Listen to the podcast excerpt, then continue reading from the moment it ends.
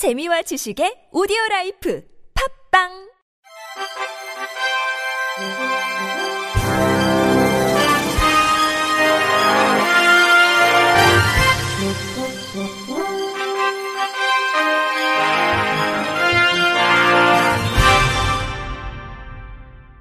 청취자 여러분 안녕하십니까? 12월 21일 목요일 KBIC 뉴스입니다. 식품의약품 안전처가 시각 청각장애인의 의약품 안전 정보에 대한 접근성을 강화하기 위해 점자 및 음성 수어 영상 변환용 코드 표시 대상, 정보의 내용을 규정한 의약품 표시 등에 관한 규정 개정안을 행정 예고했습니다.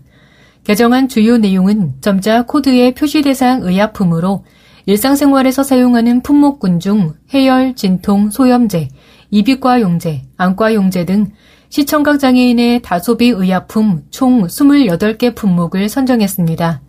점자로 제공해야 할 내용은 제품명이고 음성 정보로 제공할 내용은 제품명, 품목 허가를 받은 자의 상호와 주소, 원료 약품 및 그 분량, 성상, 효능 효과, 용법 용량, 사용상의 주의사항이며 수어 영상으로 제공할 내용은 제품명, 효능 효과, 용법 용량, 사용상의 주의사항입니다. 점자는 의약품 포장의 주 표시면 오른쪽 위쪽에 기재하고 점자법에서 정한 점자 출판 시설에서 점자를 검수받은 후 시판할 것을 권장하며 음성 수어 영상 코드는 코드의 테두리에 음성 수어 정보 제공 문구를 기재함으로써 의약품 안전 정보가 제공되는 코드임을 알 수 있도록 했습니다. 식약처는 이번 개정이 시각 청각 장애인 등 취약계층에 보다 안전한 의약품 사용 환경을 조성할 것이라며 앞으로도 의약품 안전 사용 정보를 국민 모두가 보다 쉽게 확인할 수 있도록 관련 단체 업계 등 이해 관계자와 적극적으로 소통하며 관련 제도를 지속적으로 개선해 나갈 예정이라고 말했습니다. 장애인 동료 상담가 135명이 국민의힘 이종성 의원이 발언한 포장마차에서 소주 마시면서 하는 동료 상담은 동료 상담을 비하하는 것이라며 국가인권위원회 집단 진정을 제기했습니다. 이들이 문제를 제기하는 이종성 의원의 발언은 지난달 23일 국회 보건복지위원회 전체 회의에서 나왔습니다. 이 자리에서 이 의원은 아무 자격도 없는 사람들이 동료 상담이랍시고 장애인들 데리고 가서 포장마차에서 소주 마시면서 하는 동료 상담, 어느 국민이 인정할 수 있겠습니까? 라고 발언했습니다. 이 발언에 대해 한국장애인 자립생활센터 협의회 경기 동료상담위원회 김동희 위원장은 중증 장애인에게 동료 상담이란 자립생활로 가는 길을 이어주는 통행로다. 이종성 의원 때문에 우리의 일과 업무가 왜곡되는 사실에 너무나 화가 난다며 이종성 의원은 사실이 아닌 것을 사실인 것처럼 말하고 동료 상담가들을 폄하한 것에 대해 공개적으로 사과하라고 외쳤습니다.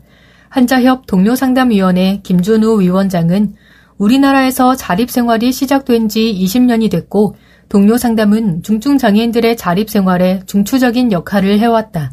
나 또한 동료 상담 없이는 자립 생활을 할 수 있다고 생각조차 못했을 것이라고 밝혔습니다. 이어 이종성 의원은 한마디 말로 동료 상담을 비하하고 중증 장애인의 자립을 위해 자부심을 가지고 20년 동안 노력해온 동료 상담가들에게 모멸감을 줬다며 우리는 이에 대해 매우 분노하며 이종성 의원이 책임을 지고 사과할 것을 촉구한다고 강조했습니다. 한국점자도서관이 시각장애인에게 점자를 교육하기 위한 한국점자교육원을 개소했습니다. 보건복지부의 2021년 점자 출판물 실태 조사에 따르면 현재 시각장애인 중 점자 사용이 가능한 비율이 9.6%, 불가능한 사람이 90.4%인 것으로 조사됐습니다. 점자 문맹이 많은 이유는 점자가 배우기도 어렵고 가르치기는 더 힘든 글자라는 이유입니다. 한국점자도서관 김동복 관장은 송암 박두성 선생님과 육병일 초대 관장님 뜻을 이어받아 올해 개소하게 된 한국점자교육원은 배움의 뜻은 있으나 교육 사각지대에서 어려움을 겪고 있는 이들에게 더 나은 교육 환경과 학습 기회를 제공하는 기관이 될 것이다. 글을 읽고 쓰는 능력을 통해 시각장애인의 삶이 일상생활뿐 아니라 학업과 취업, 그들의 전생에 있어서도 삶에 의미 있는 변화가 있기를 바란다고 말했습니다. 장애인 제도 개선 솔루션이 지역별 지하철 운영 주체에 각 역사 내 엘리베이터마다 출구 번호를 부여할 것을 요청했습니다. 솔루션은 일반적인 지하철역 출입구는 역내에서 위치 확인이 가능하고 지도를 보지 않고도 대략적인 방향과 위치를 알 수 있다. 또한 출구 번호와 함께 위치 방향에 대한 안내까지 나와 있다고 설명했습니다. 이어 하지만 엘리베이터는 역 바깥에 어느 곳에 있는지 알 수가 없다. 이로 인한 불편 사항으로 장애인 콜택시 탑승 위치를 조율하는 과정에서 어느 방향 엘리베이터에서 탑승할지 확인하는 것이 어렵다. 만약 횡단이 불가하고 잘못된 방향으로 나오면 다시 들어가서 올바른 방향으로 나가야 하는 번거로움이 존재한다고 지적했습니다. 마지막으로 출입구는 이동 편의의 시작이라고 할 수 있으며 휠체어 이용 장애인에게 지하철에서의 출입구는 엘리베이터다. 누군가에겐 그저 이동을 편리하게 하는 수단에 불과하더라도 누군가에게는 없어서는 안 될 출구다. 출구에는 출구 번호가 붙는 것이 맞지 않을까라고 강조했습니다. 단 한 번의 평가로 기존 장애인 활동 지원 운영 기관의 지정 취소를 전제하는 서울시 활동지원기관 지정심사와 관련 문제가 수두룩해 재검토가 필요하다는 목소리가 나왔습니다. 서울시 장애인 자립생활센터 협의회는 어제 오전 10시 30분 서울시청 앞에서 서울시 활동지원기관 지정심사 기준 원점 재검토 및 운영 개선을 위한 공청회 촉구 기자회견을 개최했습니다. 이 자리에서 장애인 자립생활센터판 이수나 활동지원 코디는 이미 구청에서 지도 점검을 받았고 지난 여름에는 국민연금공단에서 꼼꼼하게 평가를 받았는데 서울시가 갑자기 왜 심사를 하겠다는 것인지 모르겠다며 이번 심사가 질적 향상을 위한 것인지는 생각해 봐야 할 것 같고 진정으로 장애인에 대한 서비스 질을 향상하기 위해서는 현장에서 일하는 우리의 목소리에 귀 기울여 줘야 한다고 힘주어 말했습니다. 서울시 장애인 자립생활센터 협의회 이형숙 회장은 기존 장애인 활동 지원 운영 기관의 지정 취소를 전제하는 이번 재지정 심사는 장애인 활동 지원에 관한 법률 시행령에 근거를 두고 있는 행정 처분의 기준을 무시함으로써 행정청이 이해 관계자와 지켜야 할 신뢰 보호의 원칙을 위반하는 것이라고 지적했습니다. 이어 올해는 전국에 있는 장애인 자립생활센터가 국민연금공단으로부터 평가를 받았다. 평가 결과 확인해 보면 평균이 86점 이상을 받았다. 그런데도 서울시는 뭐가 문제여서 또다시 평가를 하겠다는 것인가 라며 제대로 된 기준도 없이 자기 마음대로 하는 서울시의 심사를 규탄한다고 외쳤습니다. 한울림 장애인 자립생활센터 양선영 소장은 장애인 활동 지원 기관에 있어 지정 취소는 가장 강력한 행정 처분이다. 엄청난 범죄가 아닌 이상 한 번으로는 절대 지정 취소가 안 되고 법률 위반 행위의 누적 횟수 등 규정이 법률에 나와 있다. 그것을 무시하고 임의적 기준을 정해 그 기준에 미달하면 지정 취소를 하겠다는 것은 어처구니 없는 것이라고 토로했습니다.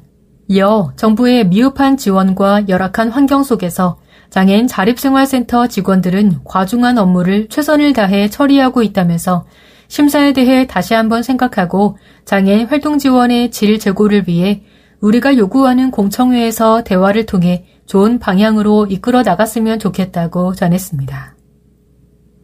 대한장애인체육회는 어제 오후 3시 올림픽회관 본관 대강당에서 올해 대한장애인체육회장상 시상식을 개최했습니다.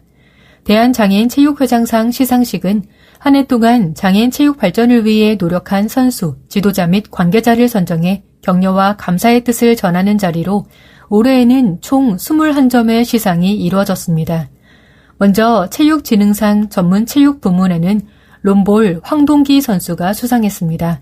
황 선수는 지난 2022 항저우 장애인 아시아 경기대회 남자 개인 이벤트에서 금메달을 획득했는데 황동기 선수를 지도한 이우명 감독 역시 체육진흥상 전문체육 지도자 부문상을 받았습니다. 생활체육 부문은 홍천군 장애인체육회 오세민 사무국장과 여수시 장애인체육회가, 홍보상에는 네이버 주식회사와 JT저축은행이, 공로상 분야에는 익산시 장애인체육회 김희진 이사, 화성시의회 이용훈 시의원, 광산구 장애인체육회 박병규 회장이 수상했습니다. 정진환 회장은 올해 장애인 체육 발전을 위해 최선의 노력을 다해주신 모든 분께 진심으로 감사드린다며 내년에는 우리 모두 목표한 바를 이루는 한 해가 되길 기원한다고 전했습니다. 끝으로 날씨입니다. 동지인 내일은 전국이 대체로 맑은 가운데 강추위가 이어집니다. 아침 최저 기온은 영하 20도에서 영하 5도, 낮 최고 기온은 영하 9도에서 영상 2도로 예보됐습니다. 바람도 강하게 불어 체감 온도는 더욱 낮아 매우 추울 예정입니다. 경기 남부 서해안과 충남권, 충북 중남부, 전라권, 제주도에는 가끔 눈이 내립니다. 경기 남서부와 충북 중남부에도 새벽까지 눈이 내리는 곳이 있겠습니다. 미세먼지 농도는 원활한 대기 확산으로 전 권역이 좋음 수준을 보일 전망입니다. 이상으로 12월 21일 목요일 KBRC 뉴스를 마칩니다. 지금까지 제작의 이창훈, 진행의 홍가연이었습니다. 고맙습니다. KBRC